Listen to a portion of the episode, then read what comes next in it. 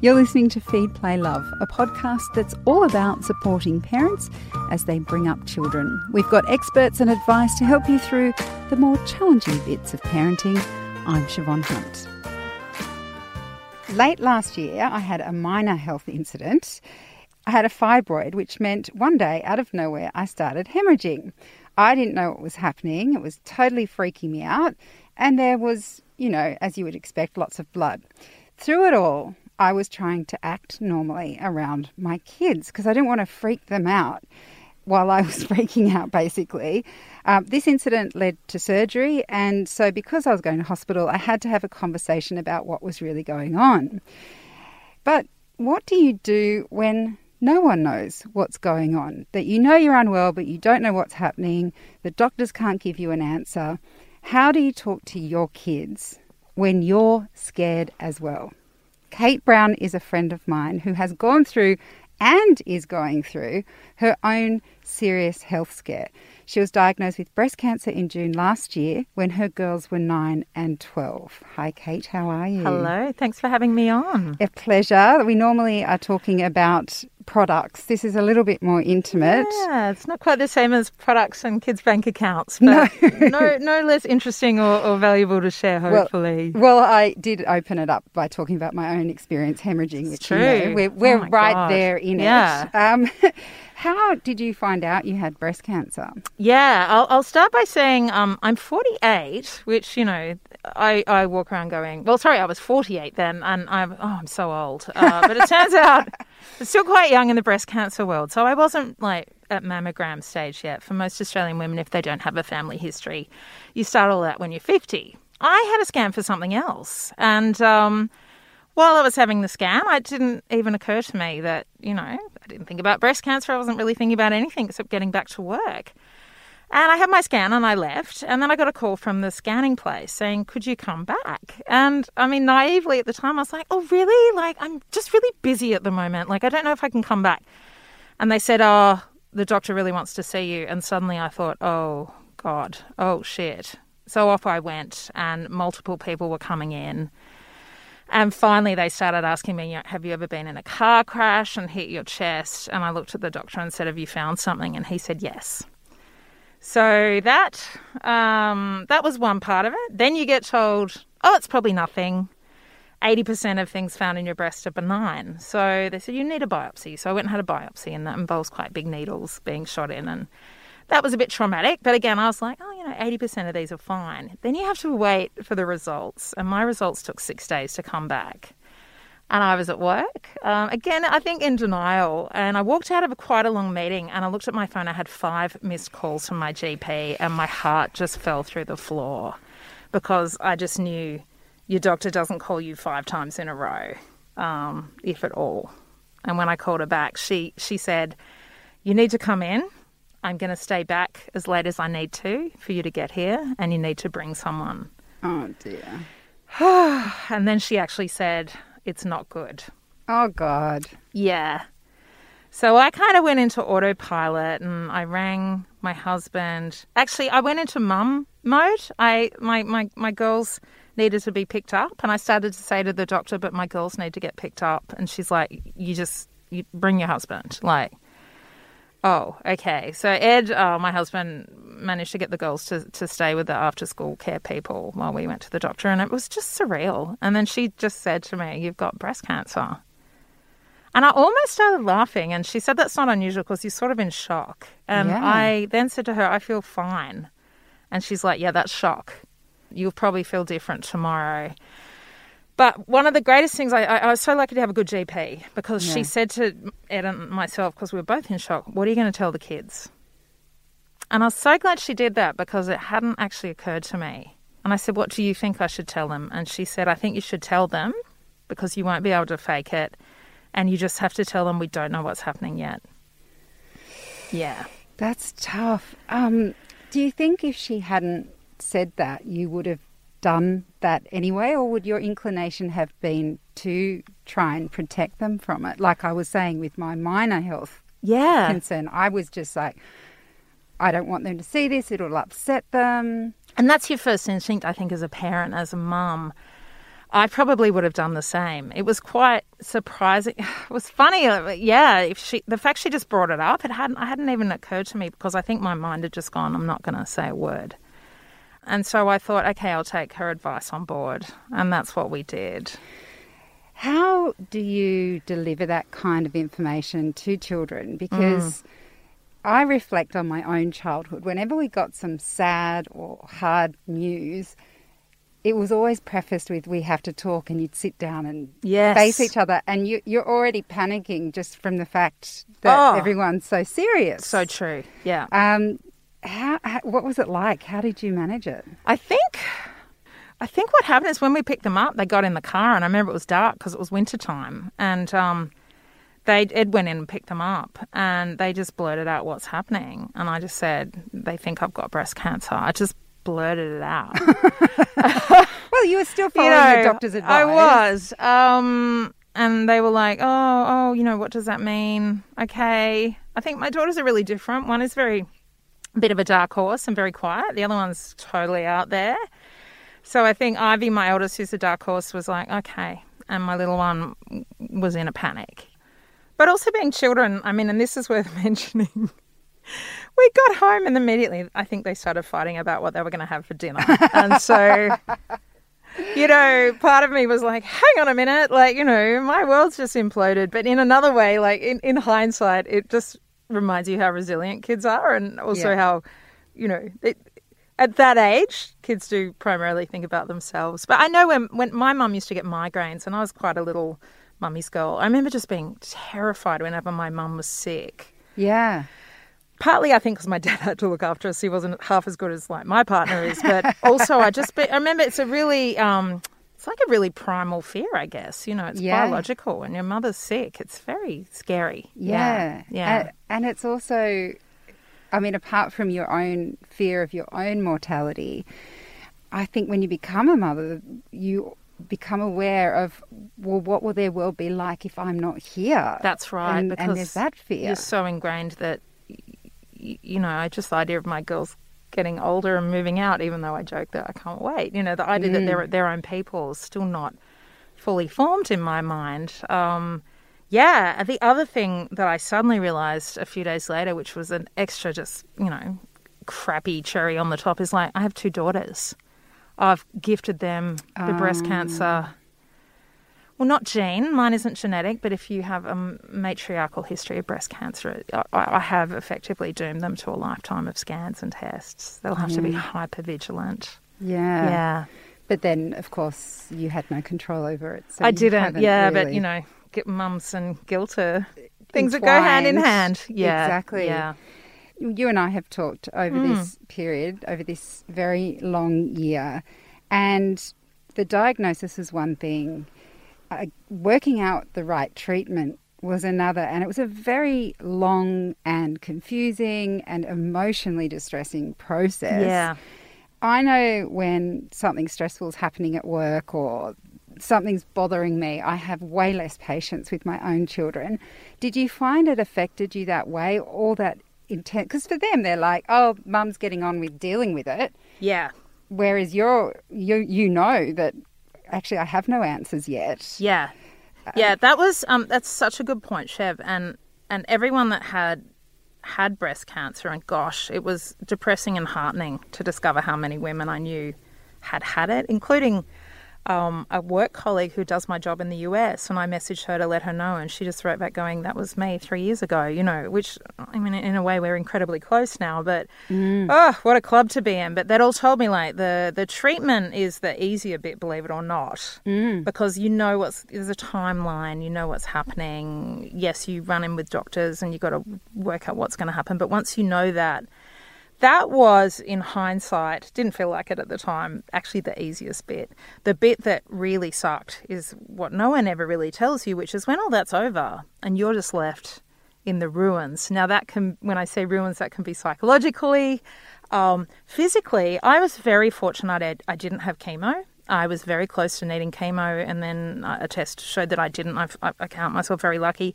I did have radiation, and my surgery triggered a whole lot of side effects. So my arm doesn't work properly and may not for another two years and is really painful. Um, you have a lot of knock on effects. And I think doctors do downplay that, possibly because they don't want to freak you out. But I think there's this expectation, you know, when you finish your treatment, there's a bell on the wall and you ring it and you're like, yeah. And I was like, woohoo, I've kicked cancer's ass. Like now I'm ready for my, my life. And four weeks later, you know, I think I was like massively depressed. My shoulder flared up. I was actually in more pain. And because it wasn't fatal, you don't have that immediate sort of medical support. And that's where I think that's really where things fell apart with me and my girls. I was so embattled and in so much pain and so damn tired. Yeah. I had nothing in the tank for them, nothing at all. And I remember seeing a psychologist. Um, both of my daughters are seeing psychologists now. It's all come from the cancer. My younger daughter and, and the psychologist in the first meeting asked um, asked Poppy, "What do mum and dad do in their spare time?" Which I was laughing. I mean, what parent has spare time? Yeah. But Poppy mimed Ed, my husband, cooking and cleaning. And then, then when she was asked about me, she mimed me lying on my back on my bed. And it simultaneously made me laugh and broke my heart because it was true. yeah. Probably for five or six months afterwards, whenever I could, because I was still working, I would mm. just be lying on my bed in pain, exhausted, depressed.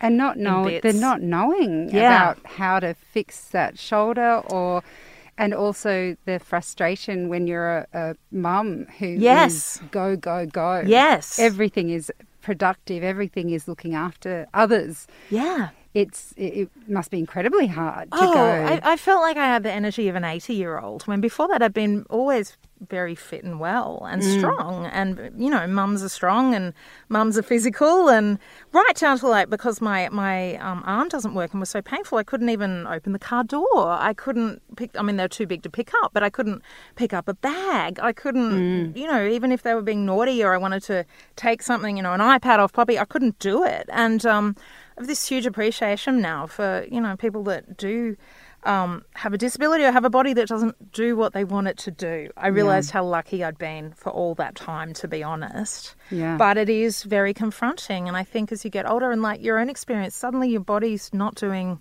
what it's meant to do. No. it's not bouncing back. I joke that you know my boobs tried to kill me, but and they did, you know, and that feels like a betrayal. Your own body is, Yes. and it's such a, you know, it's it's so challenging anyway. But on top of that, when you are as a parent expected just to give and give and give, mm-hmm. you can't be tired. You can't be clock off. No. That was very hard, and for me, mental bandwidth, I didn't have much to give them because I really was just kind of coping. I was just barely coping, barely coping myself. And so I think for parents who suffer from any kind of illness um, or chronic illness, it's it's bloody hard. Really Yeah. Mm. hard. Just going back to you you said that the girls are now seeing a counsellor and that's come from your Mm. cancer experience. God, that's not even the right words. I know. Experience, Journey. like you went, cancer experience. Yes. Come along or and a find journey, out like a reality TV show. it is a journey. That situation. Mm. Um, what was it that you did? You um, did someone else suggest that? Did the Mm. girls do anything that made you think you need to talk to someone? I mean, how did that come about? Cancer has long tentacles. I've realised, and the, the, like I said, the, I don't want to be make light of it, but the first bit was wasn't easy, but it was easy. I had a lot of support. My employers were incredible. I had lovely friends, including you, um, you know, who would check in on me, drop food off, take the girls. Um, it was sort of when things went back to normal, and I wasn't really okay. And that's also when the chickens came home to roost for the girls. So my oldest daughter had often given me the impression she hadn't even noticed I had cancer, and that hurt a little bit. But I was also like, oh, well, good on her for yeah, living her life. And it was, she was in year six. And then one of her friend's mums told me that she'd been standing in their kitchen sobbing, which broke my heart because I actually, I actually stupidly had sort of assumed she was okay. yeah, And she so wasn't. yeah. But she was taking it out of the house because that's the kind of girl she is. My little one, she has ADHD. Um, so, and she has a lot of impulse control issues anyway. And she also has now, they think, after the cancer, oppositional defiance disorder. Oh, God. Which is often manifested from being anxious. But when you're anxious in her world, you act like the biggest, pardon my French, pain in the ass because any attention is better than none. Yeah. And uh, it's awful to say, but she would sometimes to, to get some kind of rise out, she'd be like, I hope your cancer comes back. Like, no. which is it's awful. It's very hard to love, you know. And our our Yes. psych was like, you have to pretend it's like Tourette's. Like she doesn't mean it. She's just trying to get a reaction. Yeah. But that really that really hurts. oh, And God, yeah. she um she would never let me out of her sight. She moved into the bed. She used to sleep holding on to me. Hmm. And part of me was heartbroken, and part of me was like, "Oh, I just, I need you to get out of my face." Yeah. Yeah, so for us, it really, it really about six months after my recovery, you know, my recovery, that's what happened. And this is now I understand when they say like cancer affects, it has this ripple effect, you know, and it's affected my relationship with my partner as well. He's exhausted. He's had to do all the parenting and look after me And manage Deal his own concerns. his own concerns and um, you know it's that's what's so devastating about cancer i think and um, you know it, it affects so many people in your circle. And i saw a psychiatrist at the cancer hospital i was at and she said this she said you'd be amazed at how many bad things happen when someone gets cancer. And she said like i can't explain why but she just said it's almost like your routine's out the window. So she's like literally like your partner might get hit by a car because they're worrying about you and they're somewhere unfamiliar and they dart out on the road or something happens to your child or um, and Hopefully it's so this was unfair. after. this is after Because not Um, before, and you're yeah. thinking, awesome. Exactly, because she said, "Oh, so many." Because I came in going, just like, did someone put a curse on me? Because just bad things happen one after the other, like really Yes. rapidly. Yes. And I realized when she said that, yeah, that's so true. Because you've all been doing the, you know, a routine, and that is just fundamentally changed. And yes. so, yeah, both girls started showing us their wounds, I guess, in different ways. My daughter started year seven. Oh, and we had, and just as I started to pull out a little, the pandemic hit. So it's, yeah, it, it's been very, very tricky. Um, yeah, so my older daughter, she's very anxious, Yes. um, which she'd never been. She'd always been the easygoing child, the one that easily made friends. She's at high school, nine months out during lockdown um, in Sydney, having anxiety attacks, which just, you know, I was like, that's not her. Yeah. But that just shows how much stuff she was pushing down. Yeah. Um, and bless her, like I genuinely think you know she wanted to keep it out of the family dynamic. Uh, little small one, you know, is just it just weighs on her mind, and I forget. I, I uh, Ed, my partner, said one day, "Oh, I've got um, Poppy, we've got some really bad news," and she just went white, and she said, "Is your cancer back?" And my husband went, "Oh no, um, I can't get you into tennis camp Oh, next God. week." And I was like, he and I both just went, "Oh, like you've just- got to be so careful because you know a few years Yeah. ago maybe that was bad news, but not anymore." And little minds hold on to stuff in different ways. And I actually asked Poppy before I came in here, and I said, "What would you like to say?" And she was like, you know, she's 18 months in now. She's like, well, you know, like I like to think everything's going to be okay, but it is, you know, I, I do worry, you know. And so Yeah. little people have big thoughts and, And- no context. And um, we're here now, and you you're always a very articulate person anyway.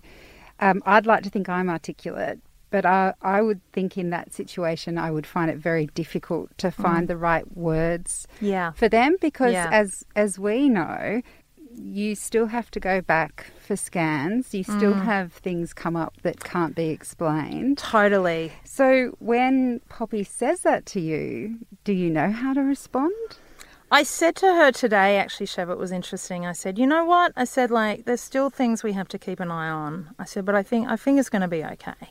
Yeah. But I feel, I feel really bad because I don't know. Yeah. I don't know.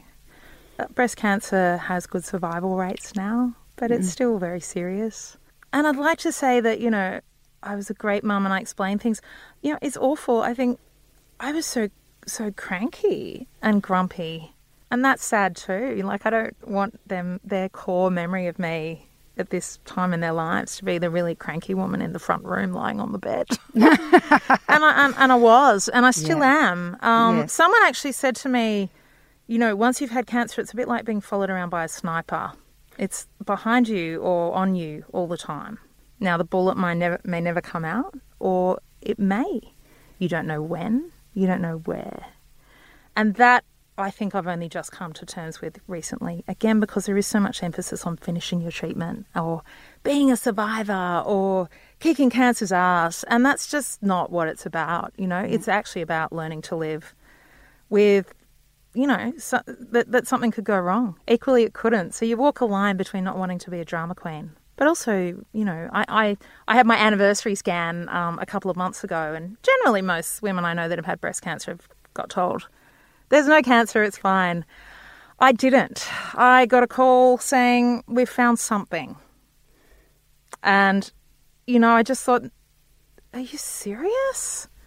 No, oh, come on, no.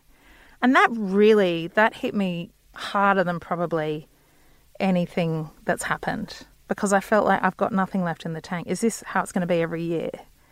And with this thing, it's it's not super serious because if it was, they would have acted on it. But what's happened is four and a half months down the track, my my team is still trying to work out what they want to do. Oh, God. Which means I think I've had seven or eight scans, full body scans. And I, I never used to be a hypochondriac, but you have a scan, you're like, oh, my God, what are they going to find? Biopsies that where they couldn't hit what they wanted to. Every frown on every doctor's face, you you fast forward the movie to Yep. the worst possible scenario. And that is worse than not knowing. Mm. Because at least when you know what you're dealing with, there's a plan. And I think that's where it really messes with your head. And I, through the day, I often forget about it. Mm. And then at three o'clock, I'll wake up and go, oh, that's right. And even on a practical level, you go, can I plan time off? Could I take this new job offer? Could I, oh, hang on, I don't know if I have cancer or not. I don't know if I'm going to have another operation. And there is a point I can see. I've always been very pro science and pro medicine, but I can see how people reject medicine. And I'm not advocating doing that. I'm just saying I've started to understand because a lot of doctors, they're really great at treating the issue at hand, but not the person attached to it. Yes. And it can be very easy to get upset and feel just like another number on the list because you are. But it is high stakes. And so, as you said, then you've been waiting four and a half months. Yeah. Is there any end in sight? I I have become a massive proponent of the second opinion again, which is something I would never have done in the past. Um, and I do worry. I think you know I speak English well. I'm articulate. I'm my background is as a journalist, so I'm good at research. And I felt quite bamboozled by a lot of the things I was told by doctors. What I've learned is often if you get a second opinion, you're told something completely different, which is alarming. Um, but which is why I recommend it. I've actually swapped hospitals and specialists. One of my specialists was at a different hospital. Um, and they have picked it up, this issue up. And because it isn't urgent, they're on holidays. So I now have to wait till February. Um, Wow. and it's hard, you know. Um, but also for women or anyone who has cancer, you know, and depending what stage you're at, this is you have to kind of metabolize it and live with it. And it does make me laugh what used to worry me a few years ago.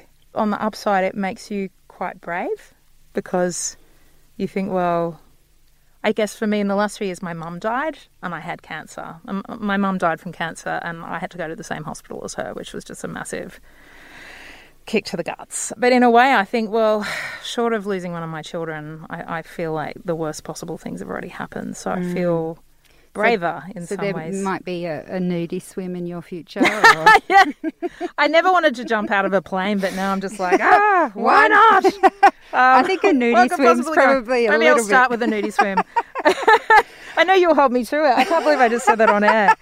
Um, yeah, It's it's there. It's in the it's in the record. exactly. Kate, um, I am holding my breath for, for February, but I think it's well Oh, overdue thank you, for my good luck. Um, and thank you so much for talking to us today. Mm, thank you. Look, one upside is like the incredible friendships I've made in the last year and a half. It kind of strips away all the superfluous stuff, and you've been an amazing friend to me. And um, yeah, it's um, if you are supporting anyone out there with cancer, you know, um, Sheb has just always let me know she's there for me and kept in touch, and it's meant the world to me. So thank you. You see the tears in my eyes above the mask. Above the mask, I know. we're, we're wearing we are masks. We're wearing masks. safe. It's very strange. Thanks, Kate. Thanks, Sheb. Feed, Play, Love is a babyology podcast produced and presented by me, Siobhan Hunt. I'd love to hear from you, so if you'd like to get in touch, email me at feedplaylove at theparentbrand.com.au. See you next time.